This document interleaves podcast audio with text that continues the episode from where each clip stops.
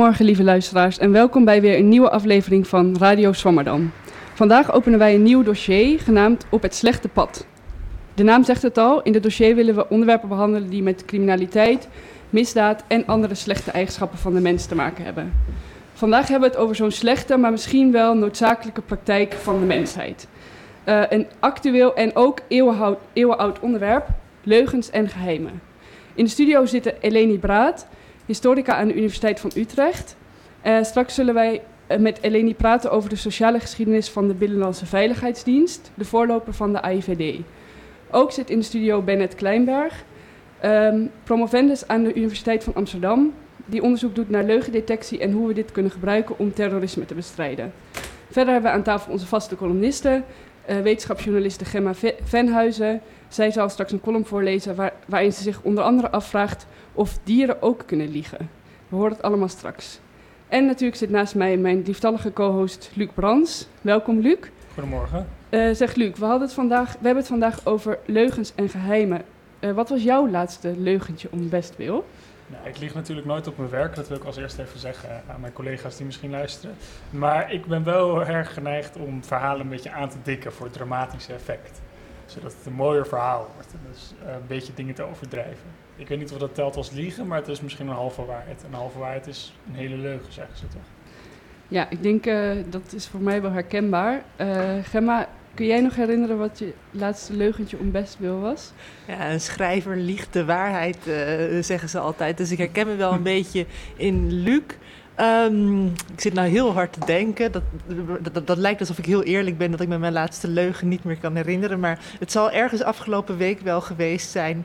Misschien dat ik. Uh, uh, ja, ik weet het niet. Dat ik ergens te laat was en toen een, een soort vriendelijk smoesje heb ja, bedacht. smoesjes inderdaad, te laat smoesje. Maar vandaag was ik keurig op tijd hier, dus hoefde ik geen smoesje te bedenken. En uh, Bennett, jij doet al heel lang onderzoek naar leugens. Kun je nu ook uh, sneller zien of mensen, kun je mensen sneller betrappen op liegen nu je zoveel onderzoek daarnaar doet of valt dat tegen? Um, nou, dat zou mooi zijn als dat zou kunnen. Maar um, aangezien we de meeste of de beste manier om leugens te detecteren eigenlijk uh, hebben in verbale statements die mensen geven, zou je dus eigenlijk een, een, geschreven verhaal of tenminste een, een, transcript van een verhaal van iemand moeten hebben om uh, met rust naar te kijken en dan uh, te kijken, nou ja, hoe plausibel is een statement of zo. Uh, of hoeveel details zijn, of hoeveel details zou ik mogelijk kunnen checken. En dan um, zou je misschien oordeel kunnen, kunnen vellen. Maar zeg maar, op het, op het eerste gezicht een leugen te detecteren is, is wel moeilijk. En berust eigenlijk op de, op de aanname uh, waar nu meer met onderzoek naar uitwijst dat niet klopt. Namelijk uh, dat er fysiologische processen ten grondslag liggen aan aan het liggen of gecorreleerd zijn aan het liggen. Ja. Bijvoorbeeld zenuwachtigheid, zweten. zweten. Ja. En daar is eigenlijk meer met onderzoek laat zien, nou ja, dit, die, die relatie zeg maar, tussen mentale staat van, van liegen en, uh, en, fysiologische processen, die, houdt niet, uh, die, die, lijkt niet te kloppen zeg maar, in wetenschappelijk onderzoek. Ja, daar gaan we het straks nog uitgebreid uh, over hebben. ik wil nog even naar Eleni. Jij, doet, jij hebt veel mensen geïnterviewd over het bewaren van een geheim. Heb je nu ook Verdenk je nu mensen sneller dat ze een geheim hebben als je ze hoort praten, of heb je daar geen last van? Nee, daar heb ik gelukkig geen last van. Ik, um, wel dat ik gevoeliger ben om te, dat ik, om te zien hoe mensen reageren als ze een geheim hebben. Hoe ze dat uh, juist proberen te benadrukken of uh, ja, juist een beetje schimmig over proberen te doen. Dat wel. Ja. ja. Uh, u hoort trouwens op de achtergrond mooi gezang. Dat komt omdat we live in de OBA zitten uh, en um, ja, dat zal nog wel even doorgaan, maar dat heeft wel extra spannend effect voor dit en, onderwerp. Uh, dat wisten we niet, dat kwam zomaar op ons af en dat is geen leugen, dat wisten we echt niet. Anders hadden we de uitzending een uurtje verplaatst. Maar um, dat is een beetje het mooie zondagochtend achtergrondkoortje. Dus, um. um, ja, Bennett Kleinberg, ik wil graag bij jou beginnen. Jij doet onderzoek naar de leugendetectie. Je had het net over de fysiologische leugendetectie. Ik stel me dan zo'n klassiek apparaat voor waarbij je je vinger op een, ergens op moet houden en er allerlei grafieken uit komen rollen. Um, werkt dit eigenlijk echt en wordt het überhaupt nog gebruikt?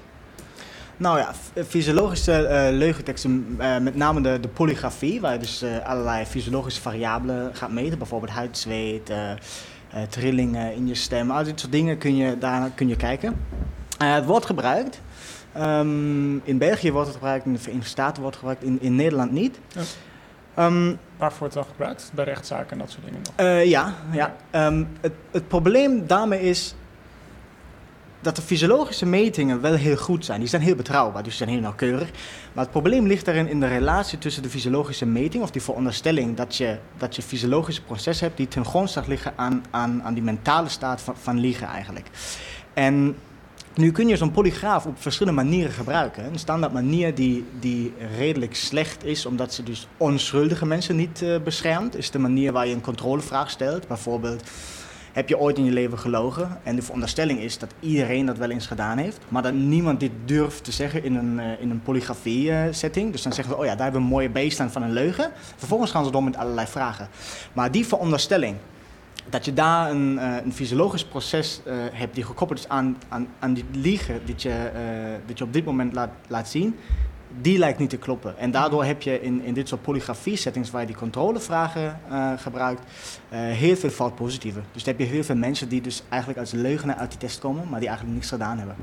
En er zijn andere manieren hoe je wel fysiologische leugenteksten kunt gebruiken, waar je wel onschuldige mensen gaat beschermen. Bijvoorbeeld een zogenaamde concealed information test.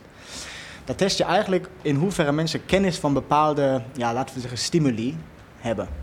Het zou kunnen dat je, een, een, ja, we zeggen, je hebt een moordzaak en alleen die moordenaar weet eigenlijk het moordwapen. Die weet dat het met een mes is gebeurd, bijvoorbeeld. Nou, vervolgens laat je allerlei stimuli zien, allerlei mogelijke moordwapens. En die veronderstelling is dat alleen diegene die echt die moord uh, uh, heeft gepleegd, weet dat het met een mes is gebeurd. En dan zie je dus um, uh, dat, je, dat je bij mensen die onschuldig zijn eigenlijk gelijke reacties op alle, op alle stimuli vindt. Alleen iemand die dus bepaalde kennis heeft, uh, reageert anders. Of, uh, maar dat ja, is dan wel een fysiologisch effect? Hoor. Ja, dat is fysiologisch effect. Maar in dit geval laat het mooi zien dat je, dat je wel fysiologische variabelen kunt gebruiken om wel op een goede manier leugendetectie of in meer, of precies gezegd, geheugendetectie kunt doen. Um, Waarom geheugendetectie? Nou ja, geheu eigenlijk, ik, ik, ik vind het eigenlijk leuk om, om te zeggen dat eigenlijk doen we vooral geheugendetectie, denk ik, en niet leugendetectie. Want in, in de meeste methodes gaat het erom, kun je um, achterhalen waar een, een geheugen, zeg maar, waar een herinnering eigenlijk van, vandaan komt. Ja. En vervolgens maak je die koppeling van, oké, okay, als ik weet waar die herinnering vandaan komt, of, of het een echte herinnering is, of misschien een, uh, een, een uh, verzonnen her herinnering is, dan kun je dus die koppeling maken naar is het dus een, een, leugen of niet. Maar in die zin gaat het eigenlijk altijd de tussenstap tussen geheugendetectie hmm. en dan die stap naar leugendetectie. Ja. Ja. En je zei het net al, jouw onderzoek baseert zich dus meer op het, de verbale ja. uh, leugendetectie. Uh, kun je misschien een voorbeeld geven aan hoe je aan iemands taalgebruik kunt zien dat hij liegt? Nou, er zijn allerlei, um, uh, allerlei manieren. En um, afgelopen week was er ook nog een, een artikel in, in de krant daarover, over van onderzoek van Glins Bogart in, in Maastricht. Uh, verbale leugendetectie um, zegt eigenlijk dat je in, in, uh, in uh, teksten of in verhalen die iemand geeft over een gebeurtenis kunt herkennen of het, ja, of het gelogen is of, of het de waarheid is, ofwel of het een echt, echte herinnering is of een verzonnen herinnering. En dan kijk je naar. Uh, naar variabelen zoals de plausibiliteit van een, van een verhaal. Je vindt uh, redelijk consistent dat uh, gelogen verhalen minder plausibel zijn dan verzonnen verhalen. dan echte, dan ware verhalen. Je vindt dat ze meer gedetailleerd zijn dan, dat ware verhalen meer gedetailleerd zijn. Je vindt dat er meer mogelijk checkbare details in ware verhalen zijn dan in gelogen verhalen. En op die manier kun je redelijk goede accuraatheden uh, bereiken. En met redelijk goede accuraatheden bedoel ik dan niet uh, 90%, maar wel 70, 75%.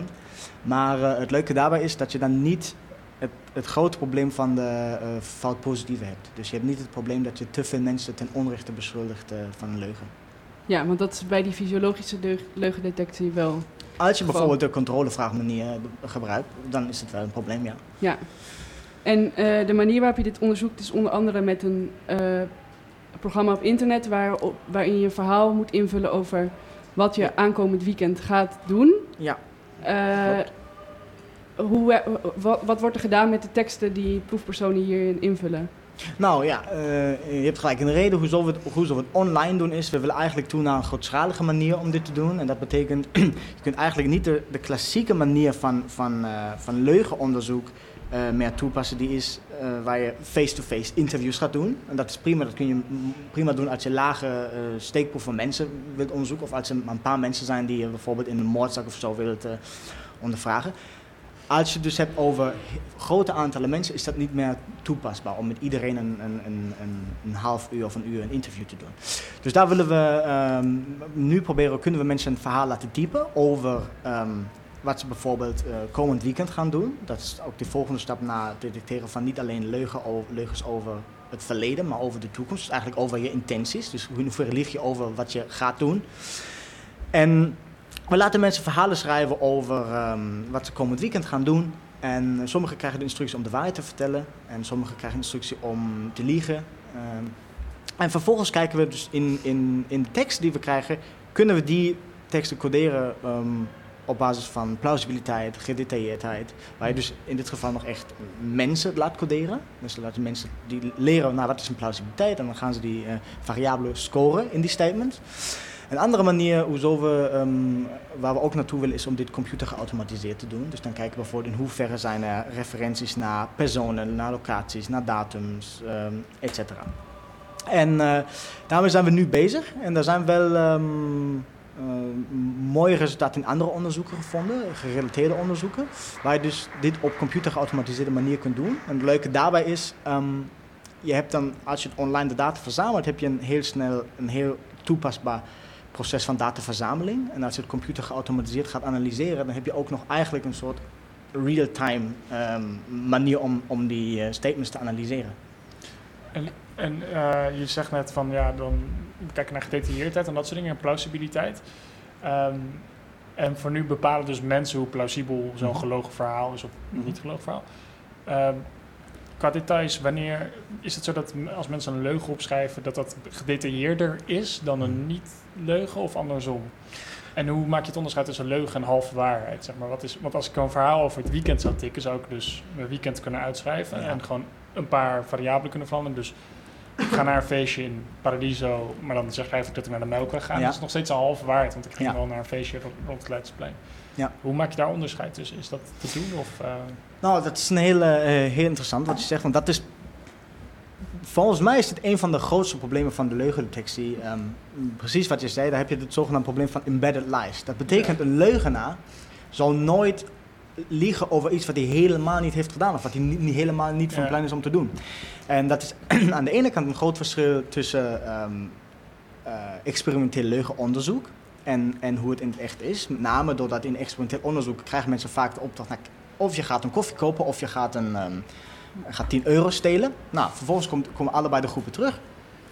En iedereen moest doen alsof hij een koffie ging, ging halen. Nou, het probleem is voor die groep die dus 10 euro ging stelen... is dit echt volledig gelogen. Die hebben echt helemaal iets anders gedaan de afgelopen 30 minuten, laten we zeggen. Terwijl juist in, in, in het echte leven zou een leugenaar dit niet doen. Die zou eigenlijk proberen zijn leugen ja, in te, uh, ja, hoe zeg het, in te bedden, zeg maar. Of ja, in een, in een waar verhaal. Dus die liegt eigenlijk alleen maar over hele kleine aspecten van een hele, van een hele tekst. Het probleem daarmee is, heel veel um, leugeninstrumenten zijn eigenlijk uh, gericht op het detecteren van, van, een, uh, van een hele statement. Zeg maar. ze, ze maken uiteindelijk een uitspraak over een heel interviewtranscript, bij wijze van spreken ja. nu. Nou, het probleem daarmee is, als je dit doet, dan heb je überhaupt geen nuances, zeg maar, waarover iemand gaat liegen. En uh, daar zijn wel mogelijkheden te doen. Dat laat mooi zien hoe zo je eigenlijk vanuit de theorie, vanuit de psychologische theorie, nu meer en meer de koppeling moet maken met, um, met computationele methodes. Want die kunnen dit wel. Daar kun je wel kijken naar enkele uitspraken bijvoorbeeld. In hoeverre zijn enkele uitspraken eerder gelogen of eerder, um, eerder waar. Um, en dat is zeker iets waar we ook mee, waar we ook mee werken, want anders loop je het risico dat leugenaars je wel een, een heel mooi verhaal geven, waar je eigenlijk dan is prima. Het, laten we zeggen, 90% van dit statement zijn waar. En je laat dus over dat hele statement een, maak je een oordeel en zeg: oké, prima, ik, ik, geloof je wel. Maar over die 10%, daar is dus het cruciale gedeelte ja. waar, waar je gaat liegen. Ja, precies. En ik vroeg me ook nog af over die, uh, dat, de manier van onderzoek doen, want um, er wordt je dus gevraagd wat je komend weekend gaat doen. Of je, Mhm. je moet de waarheid vertellen of je moet erover liegen. Ja. Is er nog een verschil tussen een leugen vertellen over iets wat je in de toekomst gaat doen... of iets wat je al hebt gedaan? Wat, en en waar, van waar de keuze voor eh, de toekomst? Nou, eh, daar zit zeker een verschil. En dat maakt ook het onderzoek waar, waar, waar wij aan werken heel, heel interessant, maar ook heel moeilijk. Want eigenlijk al het leugenonderzoek is gericht op, op, op leugens over het verleden. En dat is ook heel relevant als je denkt aan een moordzaak of zo. Ja, dan gaat het altijd om het verleden. Ehm, alleen als je nu kijkt naar criminaliteitspreventie of terrorismepreventie, nou, dan heb je niet zoveel meer aan het verleden. Maar dan wil je eigenlijk, eigenlijk wil je weten wat gaat iemand doen of wie gaat mogelijk kwade dingen doen en wie, wie niet. En ehm, wat, we nu, wat we nu in de eerste studie zien is ehm, dat je sowieso gedetailleerder en gewoon meer kunt vertellen over dingen die je al gedaan hebt. Ja, alles wat je in de toekomst, dat heb je dus nog niet gedaan. Dus het probleem is nou, hoe ga je daar nu heel gedetailleerd over vertellen? En een interessant aspect daarbij is, en daar is maar één, twee, één, twee studies zijn over gedaan, waar je dus vindt, als je nu mensen die, van, die iets gepland hebben, bijvoorbeeld over, een- over een weekend, als je vervolgens vragen gaat stellen over, nou ja, wat ga je doen, dus echt gericht op de intentie, dan kun je niet zo heel goed een verschil maken tussen leugens en waarheidssprekers. Maar als je dus nu zegt, oké, je hebt me nu verteld wat je, wat je gaat doen, maar vertel nu heel specifiek, hoe heb je dit gepland?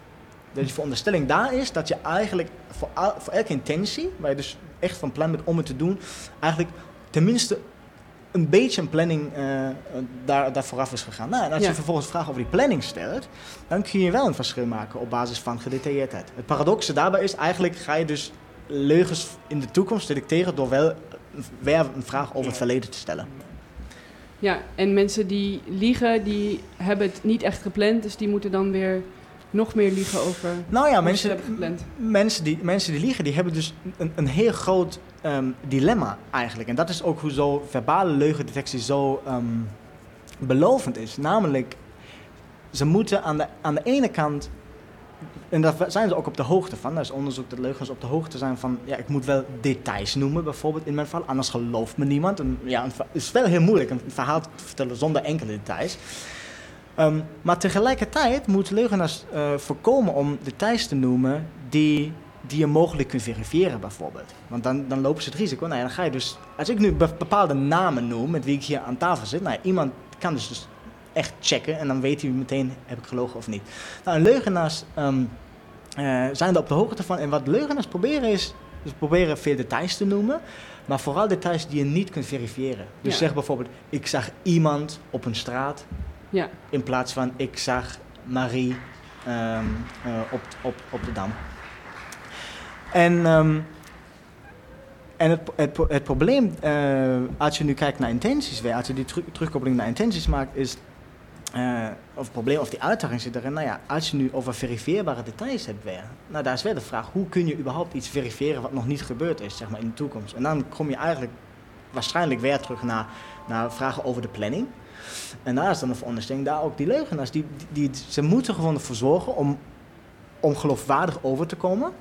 Om details te noemen die, die het wel geloofwaardig maken. Tegelijkertijd ook dat ze in hun verhaal geen inconsistenties hebben. Dat ze niet zeg maar, dingen hebben waar je zeggen, waar eens zeg ik, oh, ik zag Marie. En op de, de volgende zin zeg ik, oh, eh, ik had eigenlijk eh, met Eleni, Eleni afgesproken. Nou, dan heb je dus een, een probleem, een inconsistentie. De leugenaars hebben het probleem, ze moeten eigenlijk, om het heel simpel te maken, twee verschillende eh, verhalen opereren, zeg maar, cognitief opereren. Het ene is het echte verhaal, het andere is dat gelogen verhaal. Terwijl die, die waarheidsspreker, dat niet, voor de waarheidsspreker is niet noodzakelijk. Die waarheidsspreker heeft maar één verhaal. En die zegt gewoon, zeg maar, die, die vertelt gewoon hoe, hoe het was of wat hij gaat doen. Maar die leugenaar weet wel wat hij wil doen. Maar hij zegt, nou, ik ga nu iets anders vertellen. Dus in die zin is gewoon liegen moeilijker dan de waarheid. Ja, dus eh, liegen is nog dan de wel waarheid lastig vertellen. eigenlijk. Ja, ja, in die zin is, is, is liegen lastig, lastig. En je maakt er eigenlijk gebruik van, of je wilt... We proberen gebruik ervan te maken dat, er, dat je cognitieve verschillen hebt. Dus liegen is gewoon moeilijker. En ehm, dat je dan zegt, nou, hoe kun je het mis- misschien nog moeilijker maken, die, die situatie voor, voor een leugenaar. En hoe kun je dan eh, misschien juist eh, verschillen in plausibiliteit, in gedetailleerdheid uitlokken. Ja, en ik ben, ben eigenlijk wel benieuwd naar de toepasbaarheid van dit onderzoek. Dus oké, je zegt ik wil eh, kijken hoe. of ik- wil onderzoeken of mensen liegen door te Mhm. vragen naar een planning. Mhm. Hoe in de hoe kun- kan dit worden toegepast eh, Mhm. in de realiteit voor, voor veiligheid of wat dan ook. Nou, een mogelijke toepassing is bijvoorbeeld ehm, als, je, als je wilt screenen. Zeg maar, dat is nu een hot topic eh, terrorisme, Mhm. terrorismepreventie. Als je dus ehm, bijvoorbeeld op een, in een luchthavencontext kijkt, nou, in hoeverre kun je, kun je mensen eh, screenen, die dus voor, door een eh, security check op je luchthaven gaan. In hoeverre kun je dus bijvoorbeeld een grof, eh, verschil maken tussen mensen die mogelijk iets, iets kwaads willen doen, of die misschien laten we het heel voorzichtig zeggen, heel vaag blijven over wat ze gaan doen. En mensen die dus heel veel specifieke details noemen, die je mogelijk ook nog kunt checken, waar je dan zegt, oké, die mensen, daar geloof wel dat het, dat het goed is. En vervolgens gaan ze naar, naar, naar een luchthaven. En kunnen die mensen waar je, waar je zegt, nou, dan geloof ik wel dat, je, dat, ze, dat ze de waarheid vertellen over wat ze gaan doen, dan kunnen die misschien door een veel makkelijkere veiligheidscheck of makkelijke security check. En dan gaat het dus om geschreven eh, tekst die je wil controleren. Nou ja, dat, dat, is, dat is zeg maar. ehm, aan de ene kant, de theorie eh, zegt dat dit wel de meest belovende manier is van, van lucht, of een van de meest belovende. En aan de andere kant is ook puur een kwestie van toepasbaarheid. Zeg maar, zelfs als er een fysiologisch eh, apparaat was die van, laten we zeggen, 100% accuraat werkt. Zeg maar, er is geen mogelijkheid hoe je zeg maar, in, een, in een luchthavencontext waar je, eh, laten we zeggen, over in in de toekomst misschien honderdduizenden van mensen wilt screenen. Nou, is geen, is, geen optie om dit fysiologisch te doen, want je hebt geen... Anders moet je mensen naar de luchthaven laten komen. En de, de reden hoezo je ehm, aan dit soort preventietools wilt werken is om het juist zeg maar, voor passagiers eigenlijk nog veel makkelijker te maken. Zeg.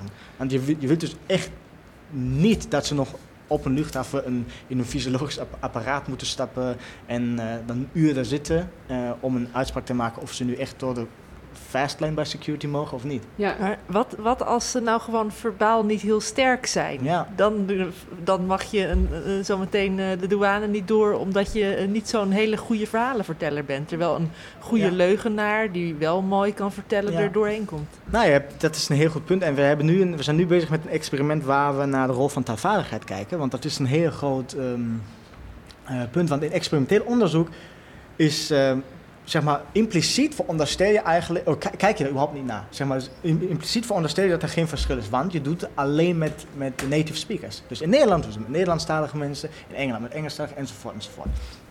En waar wij nu naar kijken is... Nou, wat is de rol van taalvaardigheid? We laten namelijk eh, Nederlandstalige studenten eh, aan de UvA ofwel alles in het Engels doen, ofwel in het Nederlands. Natuurlijk zijn die wel ook wel redelijk goed in Engels, maar je kunt wel taalvaardigheid goed meten. Maar dat is wel een probleem. Met name als we kijken naar de eh, plausibiliteit of vooral gedetailleerdheid. Je zou kunnen zeggen, nou ja, misschien is er een effect van eh, zeg maar, ja, je woordenschat gewoon. En dat je dus zegt, nou, iemand die dus geen native speaker is, die heeft dus per definitie misschien minder een, een kleinere woordenschat. Daarom geeft hij dus puur als functie van zijn taalvaardigheid minder details. En als je dan vervolgens zegt, nou ja, op basis op het aantal details maak ik een, een verschil of, of je gaat liegen of niet, dan loop je het risico dat je dus mensen die, die geen native speakers zijn, gewoon ten onrechte beschuldigt om te liegen. Omdat ze gewoon geen details kunnen noemen. En ik kan me ook nog een ander ethisch bezwaar voorstellen. Bijvoorbeeld iemand die eh, ergens naartoe vliegt om eh, zijn minnares te ontmoeten. Die wil Ja. misschien ook niet eh, aan de luchthaven vertellen wat hij gaat doen. Hoe, hoe sluit je dat soort Ja. mensen uit? Of niet? Nou ja, dat is, dat is ook weer de andere uitdaging. Ehm, ik, zou, ik zou zo zeggen, als, als, we, als het lukt om een verschil te maken tussen mensen die de waarheid vertellen en die liegen over intenties, dan zijn we al heel ver. Dat zou heel, heel mooi zijn als we dit kunnen doen, met name als het grootschalig kan en als je dus geautomatiseerd kan. En de volgende vraag is dus inderdaad, hoe maak je nu een verschil tussen zeg maar eh, false intent, dus waar je gaat liegen over je intenties, en echt malicious intent, waar iemand dus eh, liegt over iets kwaads wat hij wil doen. En dat, dat is zeker heel moeilijk. Ehm, maar ik zou zeggen, de eerste stap is, kun je een verschil maken tussen iemand die, waar, die waarheid spreekt of gaat liegen. En vervolgens de volgende stap, binnen die mensen die liegen, kun je daar nog een verschil maken. Iemand die liegt over het vliegen voor, naar Parijs voor zijn minnares of voor een eh, mogelijk terroristische aanslag. Ja, precies. Maar, dat, maar dan, eh, dus eigenlijk al die eerste scheiding maken tussen mensen die de waarheid vertellen over hun intenties en liegen, dat is al eigenlijk een heel grote stap. Want dan kan je Ja. natuurlijk het veiligheidsproces op, zich- op een grote luchthaven, op, op een, Ja. eh, kan Ja. je dan natuurlijk eigenlijk al anders aanpassen. Ja, nou ja, in- inderdaad. Dus ehm, eh, met, met name als je bedenkt dat je eh, dat de meeste mensen dus niet gaan liegen. Zeg maar. De meeste mensen, dat is, wel, dat is wel een belangrijk ding om te zeggen. Dat maakt het ook statistisch heel moeilijk, omdat je dus een hele lage base rate hebt van mensen die gelukkig kwade intenties hebben.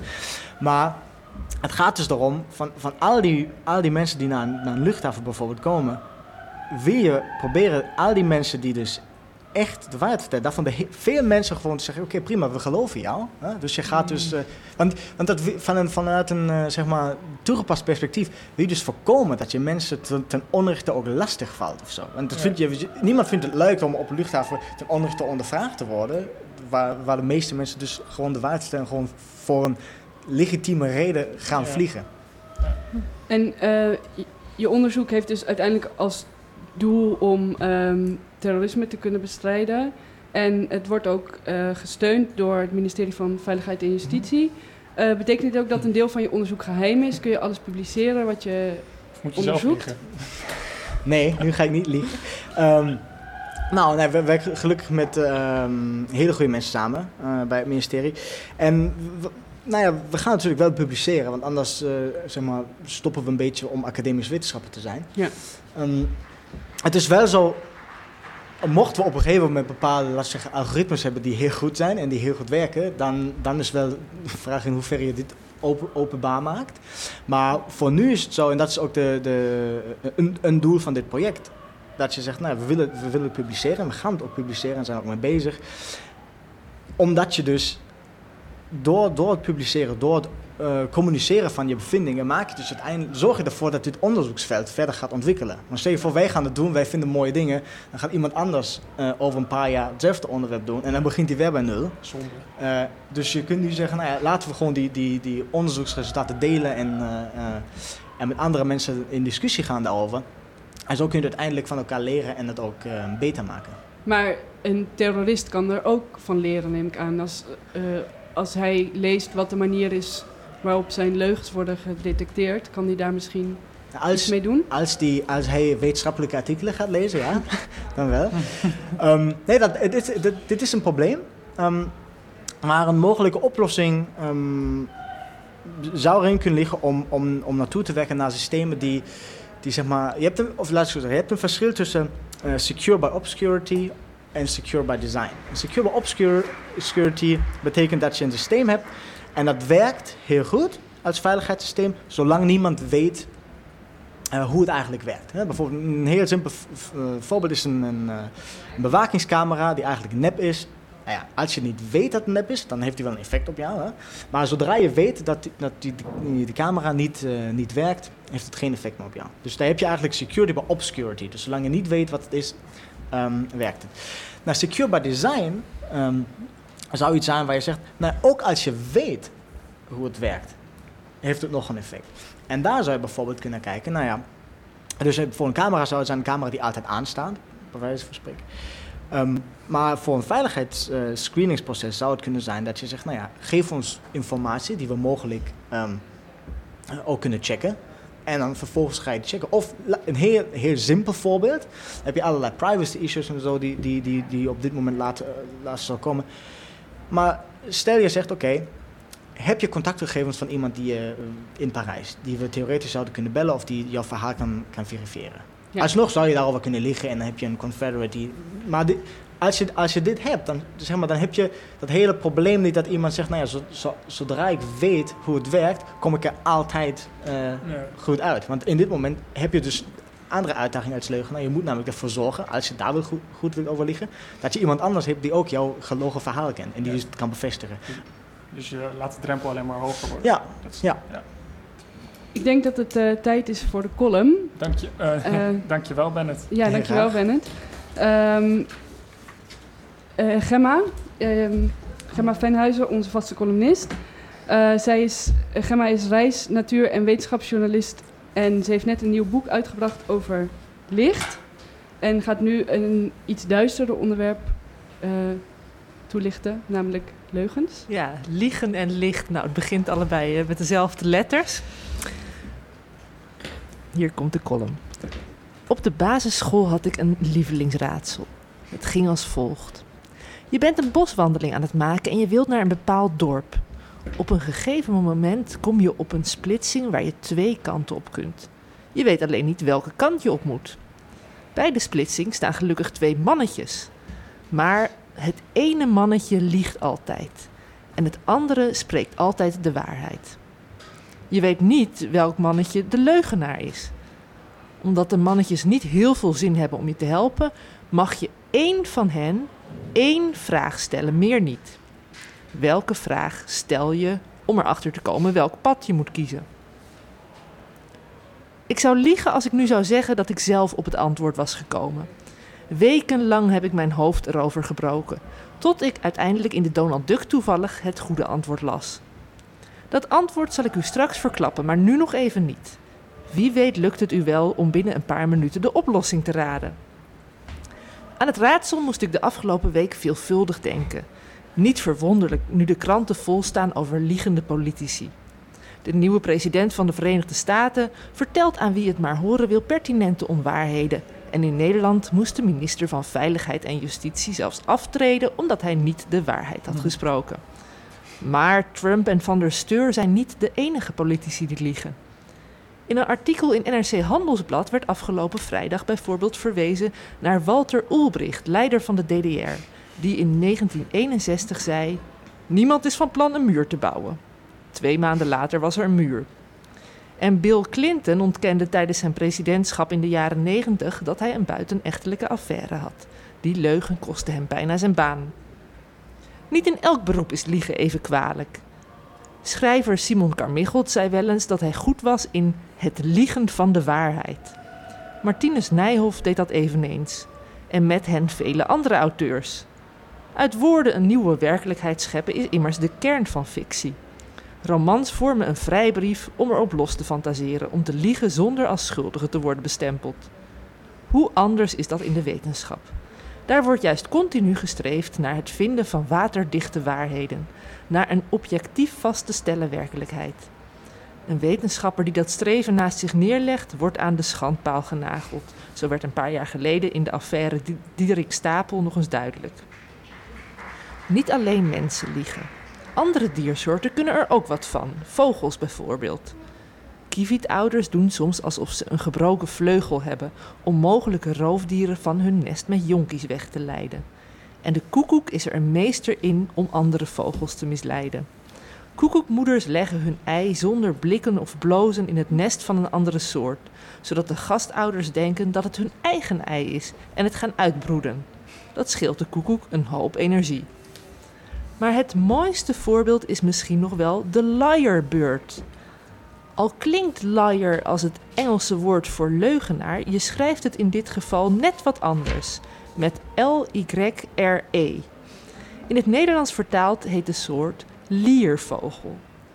De lyrebird is een meester in het imiteren van andere vogels, om zo indruk te maken op vrouwtjes. Maar niet alleen vogelgeluiden kan hij voortreffelijk nadoen, zo blijkt uit een BBC-documentaire van David Attenborough. Hij is ook een ster in het nadoen van fotocamera's, autoalarmen en kettingzagen. Luister maar.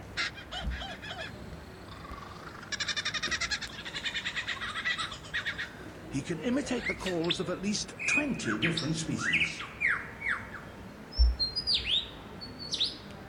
He also, in his attempt to outsing his rivals, incorporates other sounds that he hears in the forest.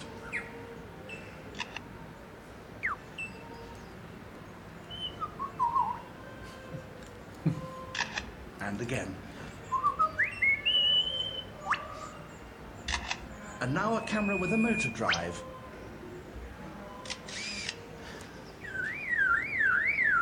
and that's a power alarm.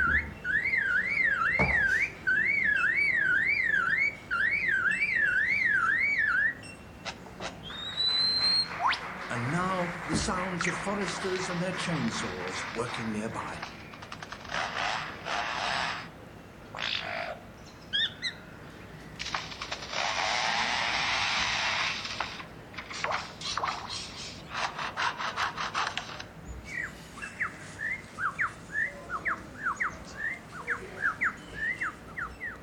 Hoe knap die kettingzaagimitatie ook is, een beetje treurig is het wel. De leefomgeving van de Lyrebird in Australië wordt namelijk bedreigd door houtkap. Straks is door de kettingzagen het bos niet meer te zien. Over bos gesproken, hoog tijd om nog even terug te komen op het raadsel van het begin. Weet u de oplossing al? Ik zal het antwoord nu maar verklappen. Om te weten welk bospad u moet kiezen, moet u vragen: waar zou de andere man mij naartoe wijzen als ik hem vroeg welke kant het dorp op is? En dan de andere weg inslaan. Als u die vraag aan de leugenaar stelt, dan geeft hij de verkeerde weg immers als antwoord. Als u die vraag aan de waarheidsspreker zou stellen, dan geeft hij ook de verkeerde weg als antwoord. Zo weet u dus altijd welke weg het niet moet zijn en dus ook welke weg u wel moet inslaan. Niet luisteren dus is het devies. Datzelfde kan momenteel gezegd worden over de aantijgingen en leugens van Trump. Gelukkig doen veel Amerikaanse instituten dat al. Wetenschappelijke organisaties als NASA en de National Park Service hebben van Trump een zwijgverbod gekregen op sociale media, maar verzetten zich daartegen door nu zelf kennis over klimaatonderzoek en dergelijke te verspreiden via alternatieve Twitter- en Facebook-accounts. Dat is hard nodig ook, blijkt uit een artikel van Tony Mudde in de Volkskrant afgelopen vrijdag. Het verspreiden van nepnieuws, zoals de Amerikaanse regering nu voor ogen lijkt te hebben, kan namelijk schadelijke gevolgen hebben. Uit een onderzoek van de Universiteit van Cambridge blijkt dat het zaaien van twijfel ook de geloofwaardigheid van echt nieuws vermindert. Een representatieve, groep Amerikanen kreeg verschillende teksten over het klimaat te lezen, schrijft Mudde. En gaf daarna aan hoe waarschijnlijk ze het vonden dat de mens medeplichtig is aan het opwarmen van de aarde. In een van de teksten stond een nepzin. Namelijk dat 31.000 wetenschappers een petitie tekenden dat er geen bewijs is dat de mens het klimaat opwarmt. Die zin bleek in het onderzoek het effect van welkloppende informatie over het klimaat teniet te doen. Tijd voor een psychologisch vaccin, dus betoogt Mudde. En dat vaccin kan het best bestaan uit het waarschuwen tegen nepnieuws. Want in een wereld waar politici zich te veel dichterlijke vrijheid, vrijheden toe-eigenen, raken we het spoor al gauw bijster. Gemma, bedankt voor je column. Uh, Bennett, ik moest aan jou denken over dat nepnieuws. Want dus die verbale leugendetectie lijkt me heel actueel uh, op dit moment als het over nepnieuws gaat. Kun je die technieken ook toepassen daarop? De verbale technieken? Uh, inderdaad, er zijn, er zijn een paar onderzoekers in, in, Canada zijn al jaren mee bezig. Um, het is interessant dat instituten of bedrijven zoals Facebook daar nu pas uh, achter komen dat ze dit misschien nodig uh, zouden hebben om het verspreiden van nepnieuws tegen te komen. Maar die zijn er. Um, die zijn er mee bezig en die kijken inderdaad ook naar ver. Naar, ja, daar heb je dus automatisch een soort ja, een, een, een tekst natuurlijk bij, bij nieuws. En die passen ook instrumenten toe waar je dus bijvoorbeeld naar de plausibiliteit kijkt of waar je misschien um, de bron van een, uh, van een nepnieuws of van een echt nieuws um, als indicator van, van de vraagtigheid kunt gebruiken. Ja. Interessant. Eleni, we gaan even door naar een ander aspect van het liegen, namelijk geheimen. Um, je hebt een boek geschreven over de Binnenlandse Veiligheidsdienst, de BVD, de voorloper van de AIVD. Het boek heet Van oude jongens de dingen die voorbij gaan, met als ondertitel Een sociale geschiedenis van de Binnenlandse Veiligheidsdienst. Kun je iets vertellen over, wat is, uh, over de titel van het boek? Waar, uh... Ja, de titel van het boek uh, had ik bedacht nadat ik van Couperus het boek had gelezen. Van, van, van ik ben even het naam vergeten. Van oude mensen. Ja. niet van oude jongens, van oude mensen. De dingen die voorbij gaan.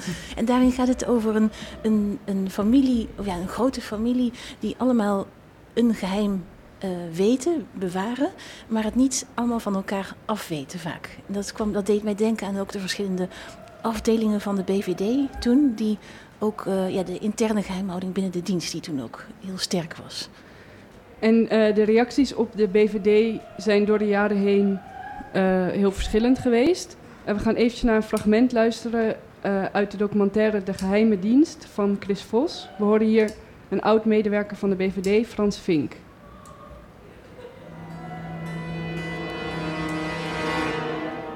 Elke week werden daar marsen georganiseerd uh, tegen de Amerikaanse ambassade. En dan nam men in één moeite door uh, nam men ook de Chinese ambassade mee. En op de weg daarheen was men al bijna bij het BVD-gebouw aan de Kennedylaan. Want dat de Chinese ambassade hier zie je van achter.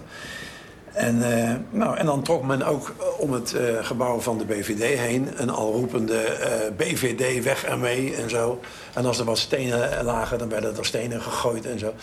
Nou, en, en, en om die En daar was u bij. sfeer, ja, daar, daar- om die sfeer te proeven gingen we daarbij lopen. Ja, je moest je dan meestal En, verzamelen en bij riep, ze. riep u ook BVD? Tuurlijk, dat riepen we mee. Want eh, je, ja, je, kon daar moeilijk, je liep daar niet eh, met een eh, stopdasje mee. Maar gewoon in de outfit die toen eh, hè, normaal was voor dit soort eh, demonstraties. Ja, BVD weg ermee. Eh, wanneer was, eh, in welke tijd was dit een beetje de den- tendens eh, rondom de BVD? Ik zou zeggen vooral de jaren 70. In, in de jaren 70 eh, was in het politieke debat over de BVD, ook het maatschappelijk debat, kwam het nogal eens voor dat mensen het bestaansrecht van de BVD ontkenden. Ook vonden dus dat letterlijk dat de BVD maar weg moest. Dat die niet, een, een geheime dienst niet thuis hoorde in een democratie. En in, eh, in de jaren tachtig, en naarmate het einde van de Koude Oorlog eind, eh, naderde, toen gingen steeds meer mensen eh, toch ook wel het belang inzien van de BVD. Waren weliswaar ook steeds vaak ook wel kritisch, maar er was ook wel een zekere acceptatie van het bestaansrecht van die dienst. En hoe is dat nu ten opzichte van de AIVD? De- nu zou ik zeggen, mijn onderzoek, het onderzoek dat ik heb gedaan over politiek debat over de dienst, dat richt zich vooral op de periode voor nu, maar om, aangezien ik historicus ben. Ja. Maar eh, eh, ja, mijn indruk is dat nu, eh, aangezien de dreiging ook heel hoog is, ook vaak een beetje wordt opgeklopt, dat mensen, wel eens, veel mensen weliswaar het belang inzien van zo'n geheime dienst, maar tegelijkertijd ook kritisch zijn als het gaat om privacy schendingen en dergelijke. Dus er is een, er is een combinatie van kritiek en, en loyaliteit. Je vertelde net voor het gesprek even dat je de BVD hebt onderzocht ehm, over een vrij lange periode, tot in de jaren 90 volgens mij. Mhm. Ehm, is dat veranderd, eh, de houding ten opzichte van de BVD na de val van de muur? Toen de BVD natuurlijk met andere dreigingen te maken kreeg. Ja, in eerste instantie met niet zoveel dreigingen. Dus ja. Dus eh, dat, dat gold voor alle geheime diensten bijna over de hele wereld. Dat de val van de muur zorgde voor een soort bestaanscrisis, een existentiële crisis. Want die, die hele vertrouwde dreiging van, eh, De Russen. van de Russen die was ineens weggevallen. En veel, veel mensen ook binnen de diensten wisten niet zo goed wat ze daarmee aan moesten met die, eh, met- met die nieuwe situatie. En, en veel mensen buiten de diensten die dachten ook, ja, nu hadden al kritiek op die diensten, maar nu is het wel heel duidelijk dat ze niet meer nodig zijn. Dus Ja. de, de BVD toen was eigenlijk heel vooruitstrevend wat betreft in vergelijking met andere diensten. In de zin dat ze eh, onder het toenmalige hoofd Arthur Dokters van Leeuwen een soort publiciteitsoffensief begonnen. De, Arthur Dokters van Leeuwen, die nu ook wel vaak eh, in de publiciteit komt, in- of in de media komt, die vond dat, eh, dat de dienst meer moeite moest doen om te laten zien waar, waar die, waarom die er nou eigenlijk was. Eh, dus hij gaf ineens heel veel, eh, eh, of ja, voor die tijd heel veel eh, interviews in kranten en op televisie. En de, ehm, er, ontstond, er kwam zelfs een cameraploeg in het archief van de BVD om te laten zien, nou ja, niet echt in de stukken. Ja, ineens eh, veel meer transparantie dan nu bijvoorbeeld mogelijk zou zijn. En denk je dat eh, dat, dat soort transparantie het, eh, de legitimiteit van een geheime dienst verhoogt in de samenleving? Want in die Ja. periode daarvoor was natuurlijk alles heel erg gesloten.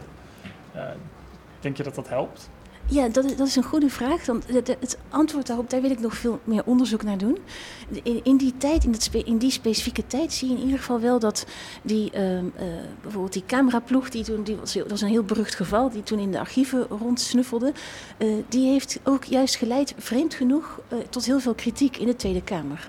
Dus mensen vonden, ja, dit, eh, zelfs ook de tegenstanders van de BVD riepen ineens, ja, maar dit is toch, dit is toch helemaal niks voor een geheime dienst. En waar zijn we nou allemaal mee bezig? We waren een beetje te leuk aan het doen Ja, voor een geheime ja. dienst. Ja, ja, Ja. dus, eh, dus eh, eigenlijk ste- steeg, dat heb ik toen ook, heb ik ook gemeten in een onderzoek eh, van eh, eh, een paar jaar geleden, dat steeg, steeg het aantal eh, kritische uitlatingen in de Tweede Kamer, naar aanleiding van die grotere openheid. Maar daarna vlakte dat weer af naar ook weer meer vertrouwen en meer acceptatie van de dienst. Ja, en ehm, die, je boek gaat dus over een sociale geschiedenis van eh, de BVD, de Binnen- Binnenlandse Veiligheidsdienst. En eh, sociaal had het werk had voor de werknemers ook een grote invloed. Ehm, hiervoor heb ik ook een kort fragment uit dezelfde documentaire. We horen hier een, ook een oud-medewerker van de BVD, eh, Tom Thomas.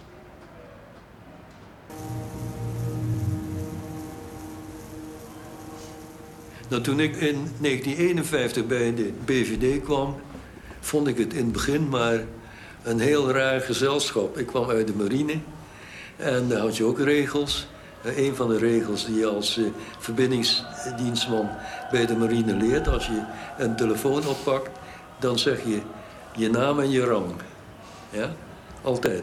Kom ik bij die BVD en dan zegt iedereen hallo. Noemt zijn naam nooit. Nou, dat vond ik gek. Ja, dus als je bij de BVD werkte, dan mocht je niet zeggen dat je er werkte. En dan komen we eigenlijk weer een beetje terug op, uh, op het liegen waar we het in het begin van de uitzending over hadden. Um, hoe, hoe pakten mensen dat aan? Uh, logen ze daarover tegen hun familie? Of... Um, ja, in extreme gevallen logen ze daar ook over tegen familie. Er zijn, het, het, onderzoek dat ik toen heb gedaan, ik werkte toen als historicus uh, van de AIVD. Dus dat, dat is al een tijdje geleden hoor, uh, tot uh, vier jaar geleden of zo werkte ik daar. En uh, toen heb ik uh, veel mensen geïnterviewd, dus een ja, mondelinge geschiedenis heet dat dan. En uh, de mensen die ik toen interviewde, die wisten van hun voorgangers, dus dat is al een tijd geleden, dat is van de jaren zestig, dat er wel eens mensen waren, collega's, die het niet aan hun vrouw hadden verteld. Dus dat leidde ook wel tot, tot ludieke situaties in de zin dat um, uh, ja, pas um, echtgenotes, het ging namelijk meestal om echtgenotes, het waren vooral mannen die daar toen werkten, uh, echtgenotes die pas uh, bij het afscheidsfeest aan het eind van hun carrière van hun man erachter kwamen, waren die al die tijd had gewerkt. En hetzelfde gold ook voor kinderen, die toen ook ineens bij een afscheidspartij waren waar ze ineens wisten wat hun vader had gedaan al die tijd. En ook, um, uh, in, dat speelde zich ook in de jaren zestig, dat uh, vrouwen waar, die wel wisten dat hun man daar werkte bij de WVD, maar uh, niet wisten waarom die, niet begrepen waarom die s'avonds vaak weg moest, soms hele nachten weg was, hele onregelmatige werktijden had, ineens werd gebeld en dan weg moest snellen, die, die, die, die werden ongerust dachten dat zijn man overspel pleegde. en het toenmalige hoofd van de BVD, Louis Eindhoven, die een wat uh, ja, weerbarstige man was, uh, met toch wel weinig ja, empathisch vermogen, nou, in ieder geval psychologisch inzicht, die heeft zelfs toen heeft hij een, uh, een bijeenkomst gepland met alle echtgenotes die ongerust waren, waarin hij hen uitlegde dat, dat het toch hoogstwaarschijnlijk echt geen overspel was, maar dat het, het, dat het werk dat vereiste. Die vrouwen die ja. hadden die uh, leugentechnieken, die leugendetectortechnieken ja. moeten, moeten kennen. Ja, inderdaad. en vonden mensen uh, dat moeilijk? Uh, had dat invloed op hun sociale leven, dat ze daarover moesten liegen? Ja, toch wel. Ja, de meeste, ik, ja, of ze het echt moeilijk vonden. De meeste mensen die ik daarover sprak, die waren, dat, dat waren gepensioneerden of mensen die er al decennia lang werkten. En die waren eraan gewend. Dus ik denk niet dat zij, dat, dat zij echt door hadden of ze het echt moeilijk vonden in het begin. Maar, maar het is natuurlijk, sociaal heeft het natuurlijk een heel groot effect. Uh, als je daar werkt, als je niet kan vertellen dat je daar werkt. En, iedereen, denk jullie allemaal wel, zullen wel, als je vertelt in een gezelschap over je werk of over je studie, uh, toch een beetje de neiging hebben. Nou, jij zei in het begin ook al, Luc, dat, dat je het ja. wilde, een beetje wilde opkloppen. Ja, ja nou, dat, dat kan dus niet als je bij de BVD werkt. Wat zeiden ze dan als je op een uh, feestje of een borrel bent en uh, iemand vraagt wat doe jij? Nou, een, een, een algemeen coververhaal, zo heette dat, een coververhaal, een dekmantelverhaal. Um, was dat je werkte bij Binnenlandse Zaken. Dat was dus geen leugen, want, want uh, de BVD viel onder het, ministerie van Binnenlandse Zaken. Maar het probleem was dat je dan vaak de, de vraag kreeg: de, ah, bij welke afdeling dan? Personeelszaken, communicatieafdeling. En dan, oh, nou, daar ken ik ook iemand. Ja. Ken, je, ken je die ook? En dan was het natuurlijk een hele pijnlijke situatie. Dus dan, uh, de, de, de echt professionele mensen die daar goed mee om konden gaan, die hadden wel allerlei technieken om dan de aandacht af te wenden van, van dat soort lastige vragen. Ja. Dus, uh, ja. Ik, ik, begrijp ook altijd dat uh, nog steeds een beetje het kofferverhaal is, of tenminste uh, niet het kofferverhaal, maar beetje publiek geheim is dat als iemand zegt dat hij voor, nou nu niet meer binnenlandse zaken, maar ik denk veiligheid en justitie in, in Zoetermeer werkt, dat dat dan oh, ja, een soort van ja. knipoog is van ik werk voor de, uh, voor de veiligheidsdienst, want ze zitten daar geloof ja, ik. Ja, ja, nee dat is dan wel een slecht coververhaal. als je dan ook nog de locatie erbij zegt, dan heb je het wel verpest voor ja, jezelf. Ja, wel verpest. Dat zijn geen goede geheimagenten. en uh, over leugens gesproken, um, liegt de BVD of de, uh, loog de BVD of liegt de AIVD ook als organisatie? Of zijn het slechts de medewerkers die moeten liegen om hun, uh, hun werk geheim te houden? Nee, de organisatie uh, uh, verzwijgt soms dingen, ja, vaak dingen. Of ze zeggen dat, uh, of de AIVD zegt, de woordvoerder dan bijvoorbeeld, of het hoofd van de AIVD zegt dat hij ergens niet iets over kan zeggen. Maar echte leugens, het is wel politiek heel riskant. Dat komt Ja. er bijna niet voor.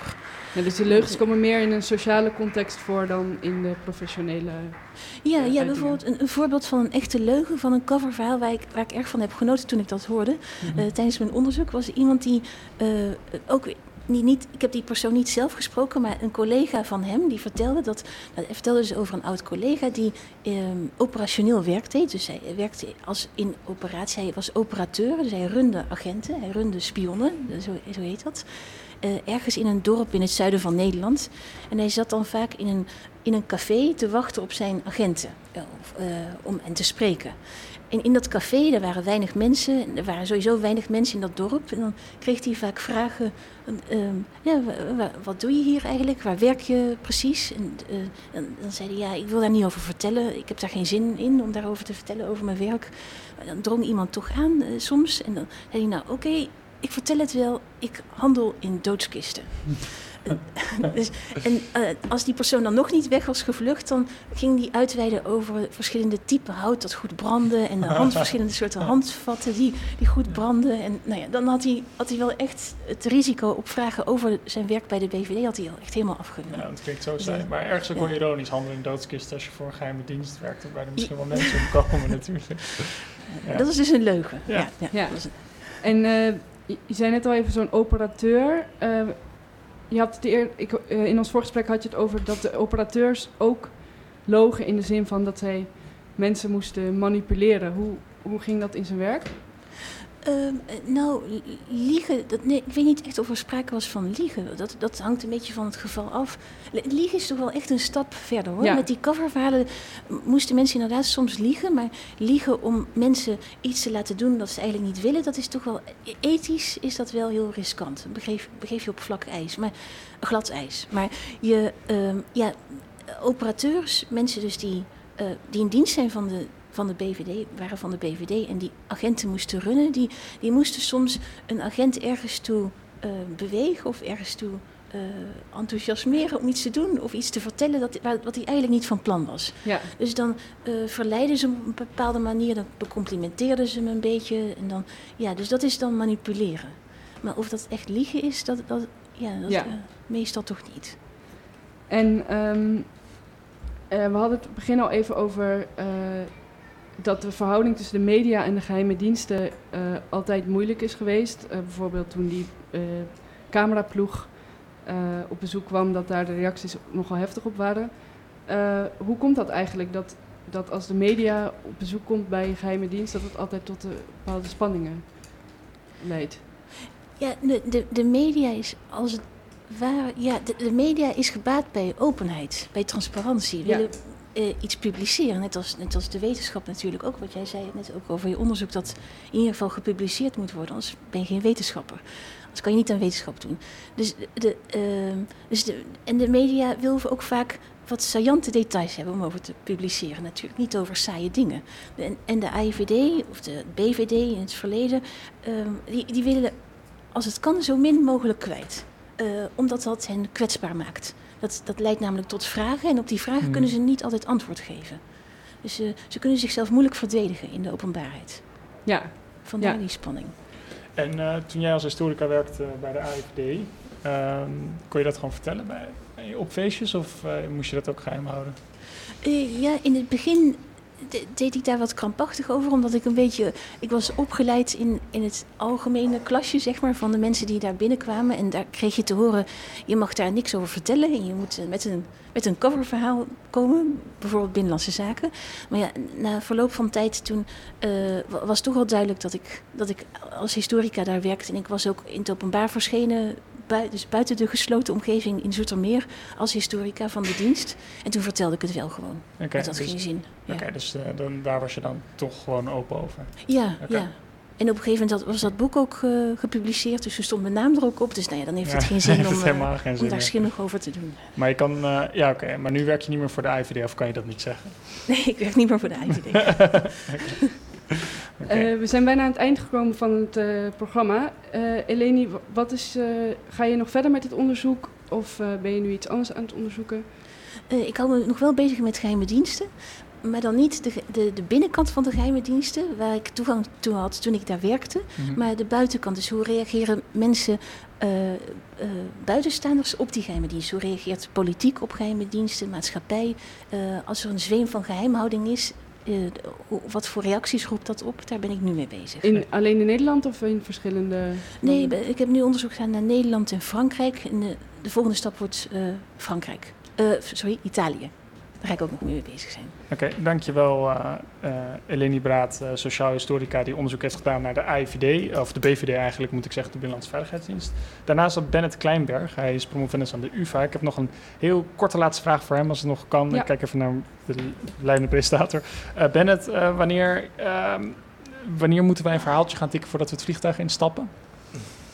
Nou, Met andere woorden, wanneer Eh. komen de resultaten van jouw onderzoek zover dat dat wordt geïmplementeerd? Nou, we zijn dus nu in de, in de, in de, eerste, ja, in de eerste of eh, tweede fase van, uh, van het testen van onze um, uh, ja. aanpakken die we, die we eigenlijk willen um, proberen om uiteindelijk toe te passen. Nou, echte toepassing ja, is moeilijk in te schatten. Misschien vier, vijf jaar. Als het succesvol is. Hè? Dus dat is ook, uh, okay. ook Het zou kunnen dat we, dat we ook uh, na afloop van onderzoeksproject vinden van uh, dat het niet werkt. Dan weten we ook meer en dan zijn we ook slimmer. Maar um, dat valt dus af te wachten. Oké, okay. vier, vijf jaar misschien, misschien nooit. We weten het niet. Ja. okay, dankjewel Bennett Kleinberg, promovendus aan de UvA bij psychologie. Ja, ik hoorde eindtune al. Uh, we zijn aan het einde gekomen van ons programma. Uh, bedankt uh, Bennett en Eleni voor jullie interessante verhalen over liegen en geheimen. Bedankt Gemma voor je leuke column. En ik wil nog even zeggen dat Gemma een boek heeft geschreven over licht bij Atlas Contact. Gemma Venhuizen. En Gemma Venhuizen. Kunnen we misschien ook nog eens over hebben als thema. Ja. Licht, ja. bedankt Luc voor je, voor je co-presentatie. verder wilt u op de hoogte gehouden worden van ons. Volg dan ons Volg dan ons dan op Twitter en Facebook. De gehele uitzending is terug te beluisteren via onze website www.radioswammerdam.nl of via onze podcast of Soundcloud of Stitcher of waar u uw podcast luistert. Zoekt u dan op Radio Swammerdam. Ik hoop dat u een fijn, fijne zondag heeft en geïnspireerd en gefascineerd uh, de rest van de week ingaat. Voor nu een fijne verdere dag en tot volgende week.